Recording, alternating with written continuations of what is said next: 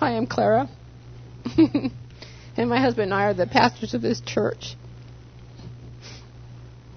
And we're proud to be your pastors. And we're proud about where we're going as a congregation. So, Lord, I just thank you so much for, you know, shows like this, Lord, that just shake us up. And we see them, Lord, and we see a picture of your bride. And we see a glimpse of your love. And we're just overcome, Lord.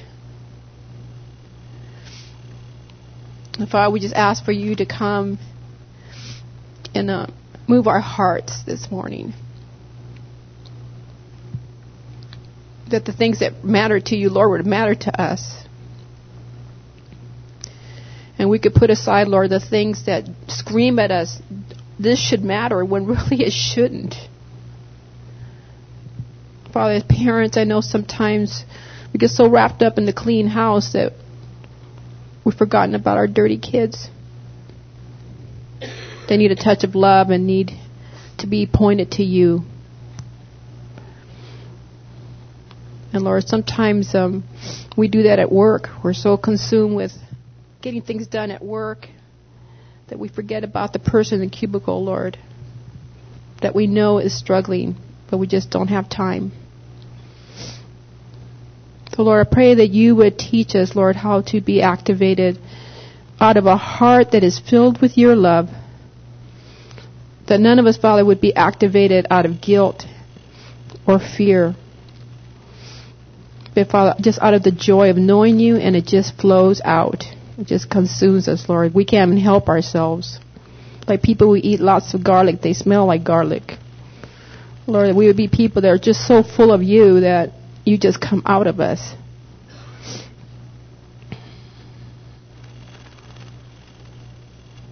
Bless you, Lord. Amen. Wow. We had uh, co- corporate prayer this morning, and there was so much of God's Spirit there. I think I cried for half an hour of it. And I still got the weepies. so hopefully I can pull myself together and move on. Okay, let's ask a question. You guys can talk, and that way you can get the heat off of me. The question is Yuck. Sorry. what, what happened as the sisters became less focused on their convent and more focused on the people of the community? Just your turn.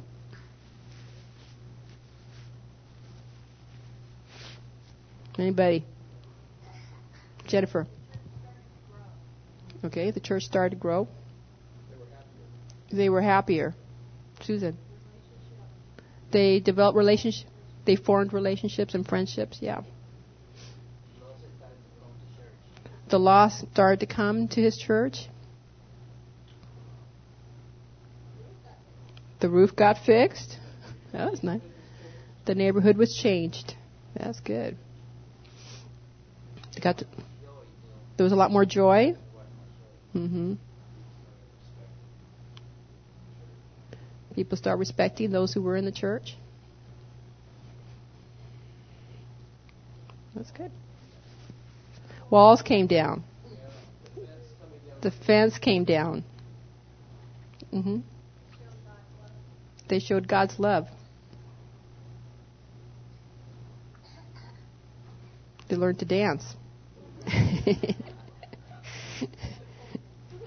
Pardon? That was more important? Oh, that is very important. Okay, thank you. That's good. What? Yeah?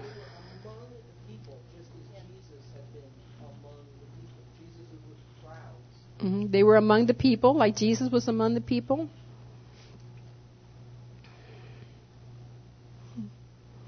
Well, they say that um, 90% of folks say they believe in God, but really, right now, about 55 to less actually ever go to church because uh, they have a variety of reasons. You know, uh, I don't know, maybe we have bad breath.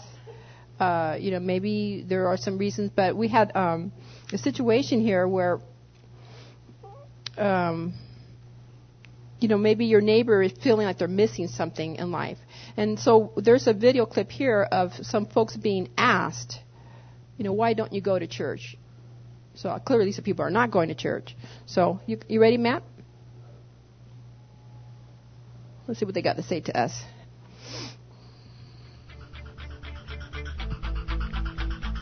I've not found anybody to have anything that I've found worthwhile to convert to. So I, I open initially, and I guess I get real disappointed when people talk about God and all this. They they get they do all this big excitement stuff, and it's like they want everybody to be just like them.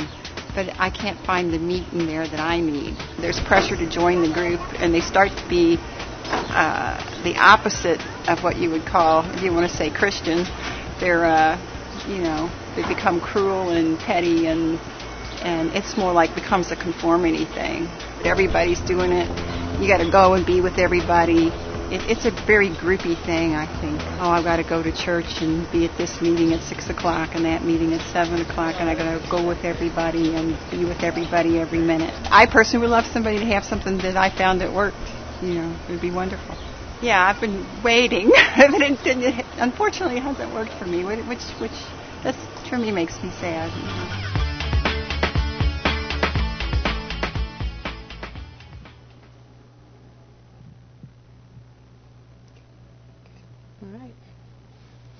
Okay, there's a, um, a pastor named Rick Warren. How many of you have heard of Rick Warren? Okay, what book has he read? Written? It's pretty popular. Yeah, Purpose Driven Life. That's right. And um, in his book, he has some really good quotes. Uh, four reasons why most people uh, don't go to church. Number one, church services are boring. Number two, church members are unfriendly to guests. Number three, the church is more interested in my money than in me. And number four, we worry about the quality of the church's childcare. Those are the top four reasons why people don't go to church. And Warren points out that that's not, uh, you'll notice that none of these reasons say anything about God. You know, he rarely meets a person saying, here he quotes, I don't go to church because I don't believe in God. The truth is the people are looking for God, they're looking for an answer, they're looking for fulfillment in life. And the issue is our problem. Now, in Sister Act, we see the nuns coming out of their shells and beginning to go out to the streets and meet. And some of the things that you said became a lot less inward focused and a lot more out, a lot more outward focused and involved with their community. Now, not long ago, there was a pastor in the vineyard in Cincinnati that went to a restaurant and uh, to pick up uh, dinner for his family. Now, while he was there waiting, I mean, it was really cold in that restaurant, and he went to the, the cashier and said, "Hey, is there some way that you can put up the temperature? It's really cold in here." And her response was, "We like it this way." So he tried not to be sarcastic, and he said, "You know, look at everybody around you. They're like wearing coats." It's kind of cold in here. Do you think you could change the temperature? She looked at him again. She looked at the people in the dining room, looked at him, and said, We like it this way. And you know, that restaurant was known for having pretty good food, pretty good service, but do you think he went back? Because self absorption was all about, you know, the kitchen crew being comfortable, the hostesses are working and running around being comfortable. They didn't think about the people who they were serving. They totally forgot about the customer.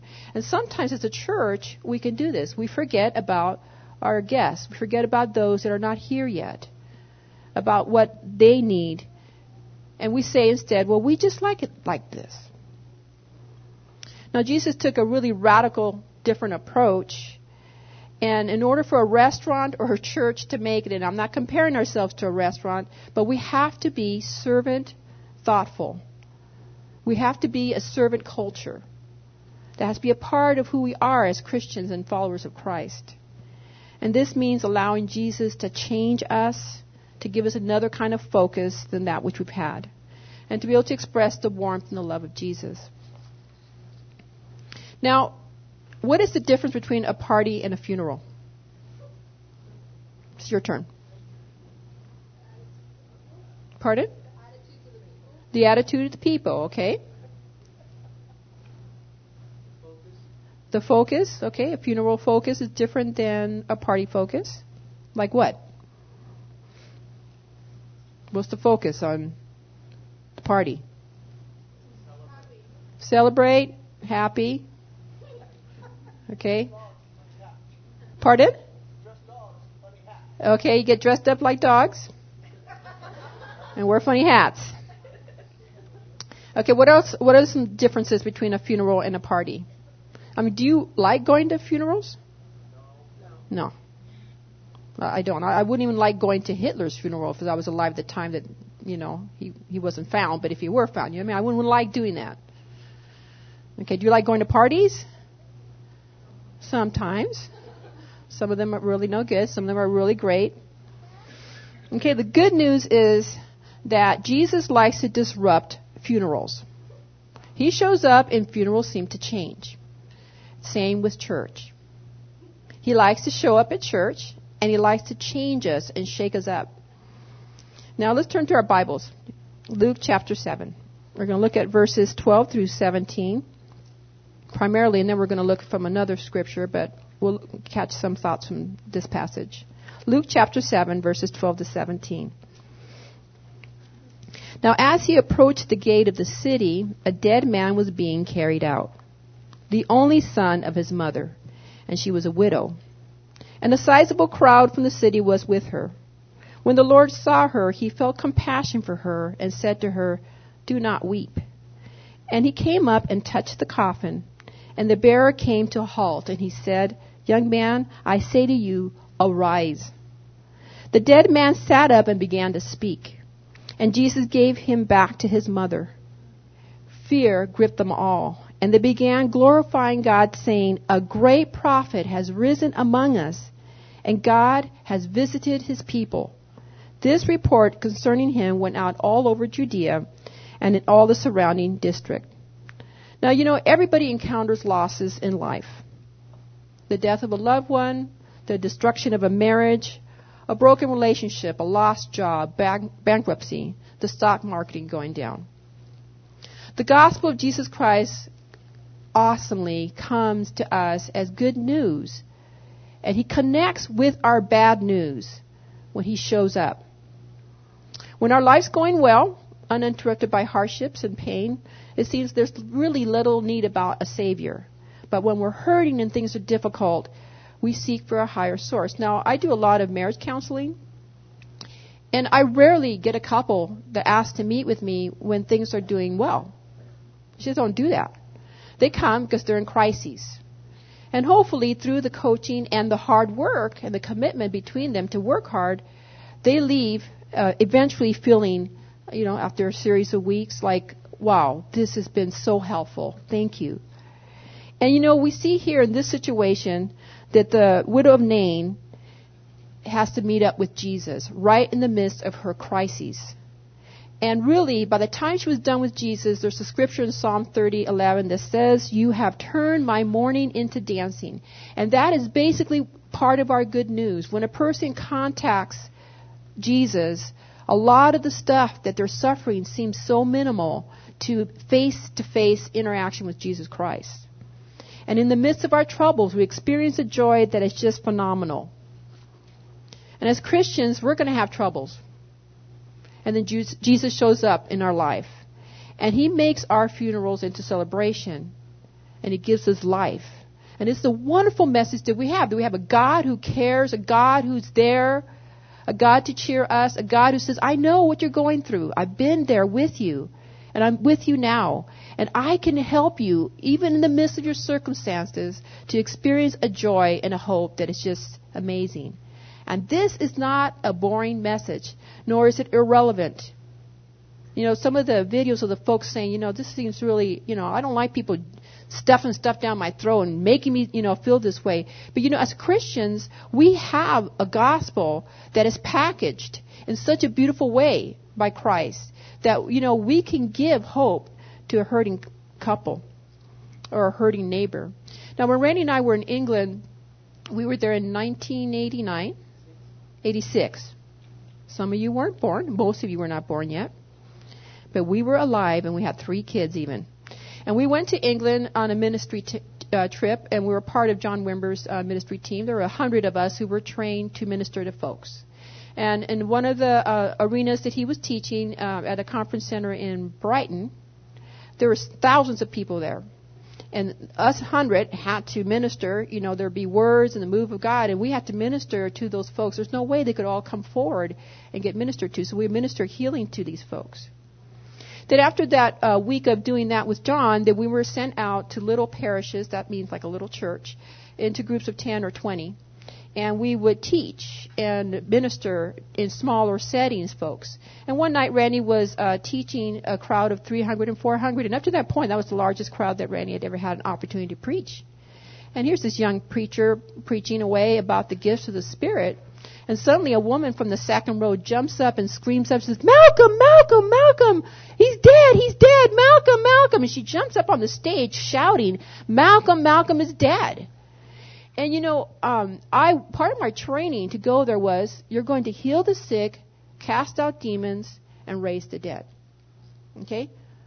The first week I had healed the sick, and I had cast out a lot of demons. So I was waiting for part three. So I was sitting along where Cindy McBride is sitting. Wave your hand, Cindy. And imagine that the woman's here on stage and her husband's slumped on the floor there. I jumped up, and what went through my head was, hot dog, this is my chance. And I zoomed over there. There was a nurse that was there taking his pulse, and she's shaking her head saying, He's gone. And I landed my hands on him, and there were a few other people did. We began to pray in the Spirit, and this gentleman, his eyes opened up. And by then, the paramedics had come. It took a little while. The paramedics came. They grabbed him and took him out. Well, you can imagine that that service was completely disrupted. I mean, it was just chaotic because nobody knew what had happened to him. All they saw was some people hovering around them and then the paramedic taking them out conveniently.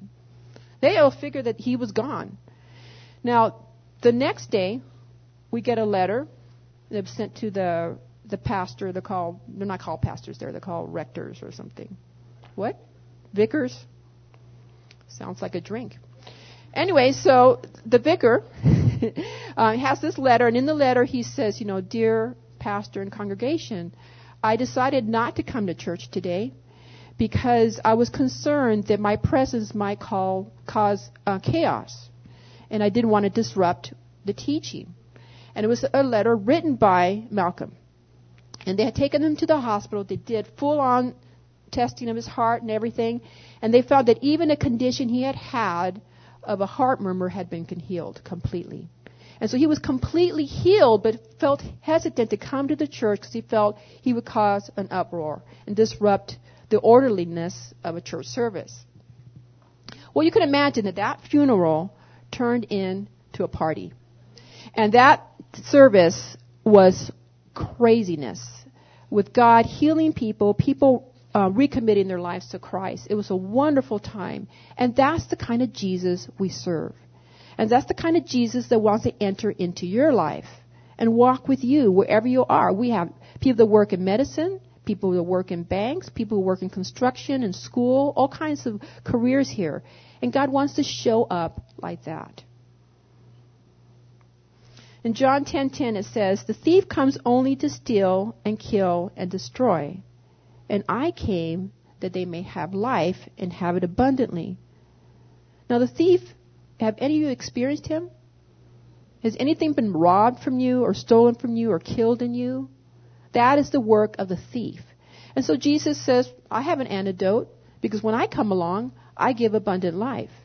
Now the word abundant life in the Greek is perisso, and what it means is full of overflowing, exceedingly full, overflowing. In a nutshell, Jesus is saying, I can pour out so much in you it doesn't matter what's going on around you, it's going to start flowing out, overflowing out of you.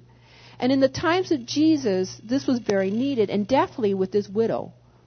Now, when you were a widow back then, it was really bad. Unless, of course, you had children, a male son that was going to inherit the father's estate, and he would take care of you. So you can understand that in her situation, this widow was in a really bad state. Not only was she grieving still the loss of her husband, but now the loss of her only son. And now the loss of provision. And she was going to be at the mercy of maybe a family member that might take her in. That, okay, well, yeah, we're obligated to take care of her. Yeah, I guess we're going to have to do that. So she was, you know, just grieving a multitude of things in great depth. And in verse 12 it says, um, that describes the corpse as a man and her only son. Every resource was gone. Her insurance plans, her retirement plan, her disability plans, everything was wrapped up in that coffin. Now in Ephesians chapter 3:20 it says, "Now to him who is able to do far more abundantly, and there's that word again, overflowing, beyond all that we ask or think, according to the power that works within us." Now can you imagine being that widow? And you were waking up that morning, know you were going to go through a funeral for your only son. What kinds of prayers do you think she prayed? I think she prayed, Oh God, why have you forsaken me? Why have you abandoned me in my old age? What am I going to do? Who's going to take care of me? Where do I go from here? Why did this happen? Do you think she was asking God to raise her son from the dead? No, I, I really don't think she was. And this is the promise of that scripture beyond more that you can imagine or think. That is the kind of God that enters into our brokenness. So when Jesus comes by and tells her son to get up, not only was she given back her son, not only was she given back provision again and a home, but she was given the most phenomenal thing that any person ever gets in this life. And that is an intimate understanding of the resurrection power and love of Jesus Christ. And so you know what? Eventually, that kid's gonna die. Maybe she died first, maybe she didn't. But the second time he died, I think she would have felt a lot different. Because now she understood the resurrection of Jesus Christ. And you know, maybe she wasn't at the cross, and maybe she wasn't at the tomb three days later. But when the rumor starts going around Judea and around Nain, you bet she said, I know who that was. And I've experienced that kind of resurrection, and I know it is true. And when we've experienced that kind of resurrection understanding of Jesus Christ, it makes a total difference in our life and how we live. And so for those of us who've come to the cross and have experienced the resurrection power of Jesus Christ, where He's transformed us, we understand, oh God, I'm yours. We cannot walk away from that cross ever the same. And it interrupts our life as we live. As we live our life and we're, you know, the stock market is going down, the resurrection power can come and interrupt how we experience life. It's not just the cross. The cross goes with you. You know, Malcolm probably died because he was in his late 60s when we were there in the mid 80s. And the folks that we pray for that might be raised from the dead, I've experienced that three times in my life. Eventually, those people are going to die. But I have a promise in the resurrection. And so did this great widow. And the kind of joy that she experienced when she got back her son, that funeral got changed into a party. And are we as Christians experiencing that level of partiness? That level of fullness of overflowing. In John 4, verses 3 to 15, it says, Everyone who drinks this water will be thirsty again. But whoever drinks the water I give him will never thirst. Indeed, the water I give him will become in him a spring of water welling up to eternal life. Now, there's three key ideas in this passage, and this is another passage than the first one we we're looking at. And first of all, we see a woman um, well, I didn't read the context, but the woman is a woman who is going to the well to get water. And so that's why Jesus says, okay, she's into water. I'll use water. Okay? If somebody's into guns, figure out how to talk the gospel through guns. Okay? You know, just figure it out. But the issue is that for her to be fulfilled, she needed a man. She'd been married five times, and the man that she was living with now was not her husband. Okay? So now we know what she's into and what she has put in the blank. This will fulfill me, a man. Secondly, we can see that she's looking for fulfillment. Now, for you, or for somebody else you're talking to, it may be the perfect house, the perfect job, the perfect car, You name it. The perfect whatever. But here Jesus says, okay, I see what you're into, but let me offer myself. Let me use the guns, let me use the water, let me use the car, the house, whatever it is that you think is going to give you fulfillment, and let me show up and show you where real fulfillment comes. And so he offers to her, Whoever drinks the water I give him will never thirst. Indeed, the water I give him will become in him a spring, a water welling up to eternal life. Now, I don't think that Jesus understood that because you know what? A lot of theologians have broken down that passage so many times. And they've gotten a lot of deep, deep thoughts out of that passage. And I'm not sure she got it all, but she knew this. It's no brainer. I'm taking what he's offering. In the message, the paraphrase is this, I like it. Gushing fountains of endless life. That's what Jesus promises her. Inflow and outflow. Inflow and outflow. And then Jesus turns to the well and helps her to understand a self-focused, trying to fulfill that blank is not going to make it. And so what she does is great. She becomes actually the first female evangelist. That's what she is in verses 28 through 30 and then 39. Then leaving her water jar, the woman went back to the town and said to the people, Come, see a man who told me everything I ever did. Could this be the Christ? They came out of the town and made their way toward him. And then later in verse 39, John records that many of the Samaritans from that town believed in him because of the woman's testimony. So when we encounter Jesus, the real Jesus, something changes. We get a lot less self-focused and a lot connected to Jesus and things happen. Now, if I told you that I had in my back pocket $5,000 and I want to give it to somebody who really needs it, whose name's the first one that you think of? Now, let's be honest, some of you would have said me. But some of you thought of somebody else in need. Now, those of you who said me, do you think Jesus is surprised by that? No way. He knows exactly where you're at, and He wants to provide you. There's no shame in that. I have good news. He understands our humanness. And that's why He bothers to stop and to live in our lives, to fill us up, so that we have something to give. Now, if you get nothing else about today, I want you to get this. He doesn't expect you to give before you are filled. And so, you know, as we go into this series about outflow, you're thinking, oh my gosh, I hate that E word. I hate that E word for six weeks. You know what? Let's plan our vacation during this series, honey. Uh, I want to work in the children's ministries. Anything, not the E word. And you know what? God is going to fill you up first because he can't squeeze anything out of you if you're empty and dry. It's okay to feel inadequate. It's okay to understand that we need to be filled up by Jesus first. You're in good company. The apostles were like that. After three years of being filled up by Jesus, where were they at the time of the cross? Most of them. They were hiding. So Jesus knows how inadequate and how wimpy we are because he chose 12 very wimpy people to pass the word along. And when things changed was when the Holy Spirit showed up and they got filled up. And then we saw what people look like when they're being filled by Jesus and his power. None of us has the power to witness on our own. I can't shame you enough. I don't want to shame you. I don't want to put guilt on you or fear on you. You know, a lot of other religions, Jehovah Witnesses, and even Mormonism, a lot of those religions have a lot to do about doing.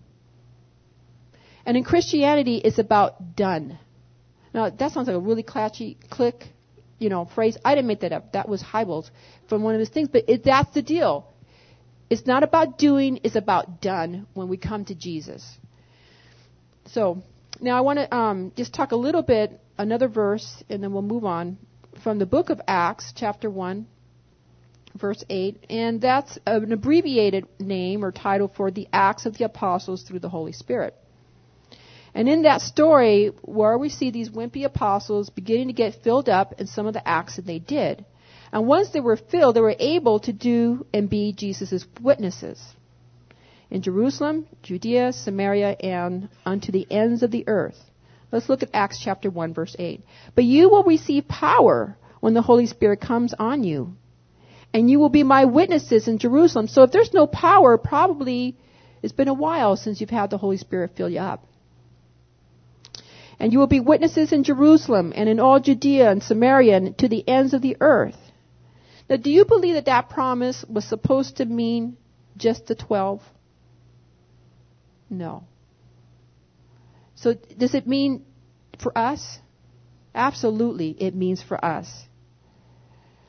So if it's just if it's for us, then we can imagine that we could show up at a funeral and it could change into a party. We could show up at work where everybody's grumbling about the government and we could be Jesus right in the midst of that place and love these folks. Acts chapter 1 verse 8, God describes the pattern that He's going to use to flow into us so that we can flow out to the world.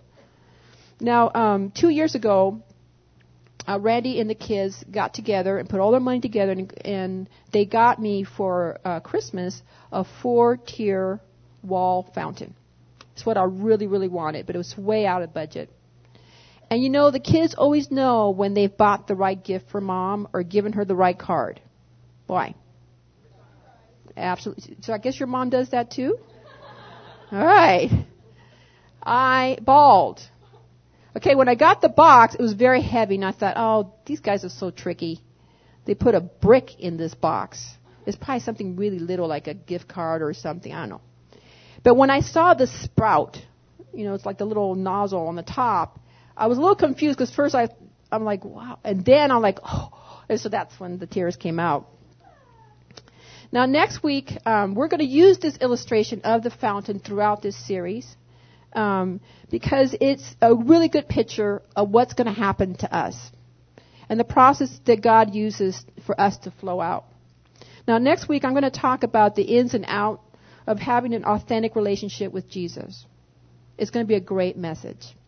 Even if you've been a follower for a long time, you're not going to want to miss it. If you know anybody that even remotely is interested in knowing God, and apparently there's a lot of them out there, invite anyone you want to see draw closer to God to next week's service. That's the first tier, the ins and out. It's our relationship with Jesus. That's the first, the sprout. Then the second tier, the fountain represents Judea. Relationships with family and friends. Now in the New Testament, Judea represented areas that they would have walked to and been accustomed and, and accustomed to. And this may be a little bit more scary for y'all, having to outflow in your home if there's antagonistic people in your home. I was raised in a family that was very antagonistic to Christianity. So when I became a Christian, it was not a place of refuge. My refuge was the church. And then the third tier represents Samaria, the community around us, especially people who don't look like you, believe or act like you do. In the days of the apostles, the Jews avoided the land of Samaria. Uh, if they were going to go somewhere between here and you know point A and point B, and Samaria was in the middle, they would actually go around. Makes no sense. You know, you and I know a straight line is the what's the, the shortest distance between two points is a straight line. I guess they didn't take uh, basic geometry back then because they would go around the circumference. And anyway, we're going to, in the third week, we'll be exploring how to reach out to the community, to people like the woman in that video clip that just wants a real relationship with people, that distrust us, and have been told things that are not true. You know, uh, one time I was talking to a gal, she was not a believer, and I asked her, well, why don't you go to church? And uh, she didn't know I was a pastor, so she knew she could talk honestly because I was being nice with her and stuff. And she said, well, because they're all full of hypocrites. Wow. What, what have you experienced where that happened? That makes me really sad. Well, no, I, I haven't. My mom says they're full of hypocrites. And you know, that happens a lot, y'all. When we watch movies and the people who should be good, which are the religious folks, are p- portrayed as being conniving and gel, uh, you know, lustful and greedy and domineering and controlling.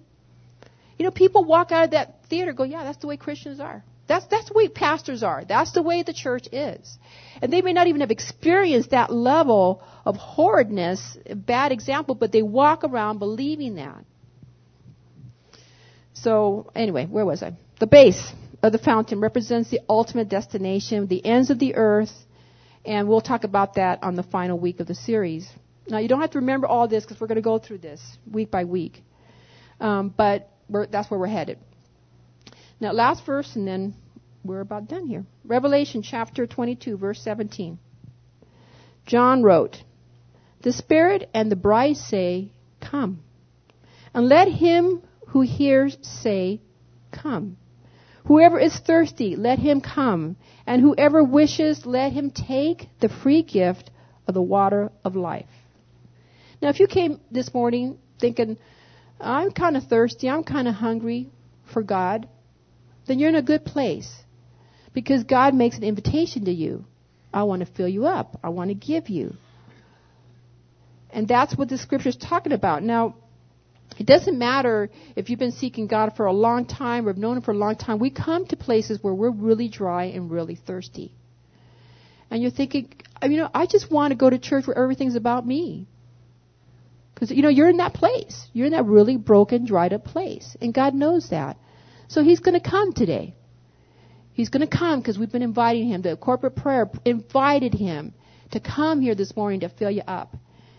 And Jesus says, Here I am. Come. Let me fill you up. Let me wash away your sins. Let me heal you where people have disappointed you. Come. Now, I would like for um, they're going to put a prayer up on the thing. Thank you. And this is a good beginning prayer. I'm going to let you read it first before we actually give you opportunity to say so you're like, what am I committing to? $100,000 for the next 10 years? Mm-mm. You're committing yourself to somebody who can love you like no woman or man could ever love you. You're committing to somebody who has a bank account that had no dent after the stock market crashed. You're committing yourself to somebody who has so much resources and networking that when you go home, there could be something in your mailbox that no way could be there unless God put it in there. Okay? That's what you're committing to. So let's let's bow our heads and let's I'll say the prayer and if you feel like saying it then say it after me, okay? Jesus, here I am. Come into my heart right now and fill me up with your living water. Wash away my sins and make your life flow out through me.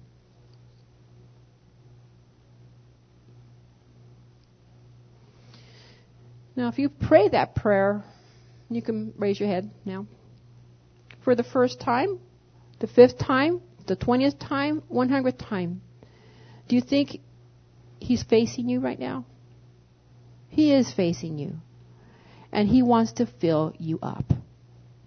So once you put your hands out, if your first time saying that, then you're going to start experiencing what it feels like to have a power of God come on you. If you prayed it a hundred times and you need to be filled up, then let him. Come, Holy Spirit.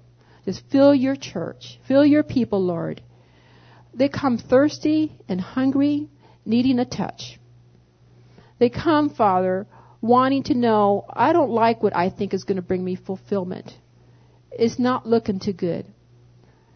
I would really like to put you in that blank.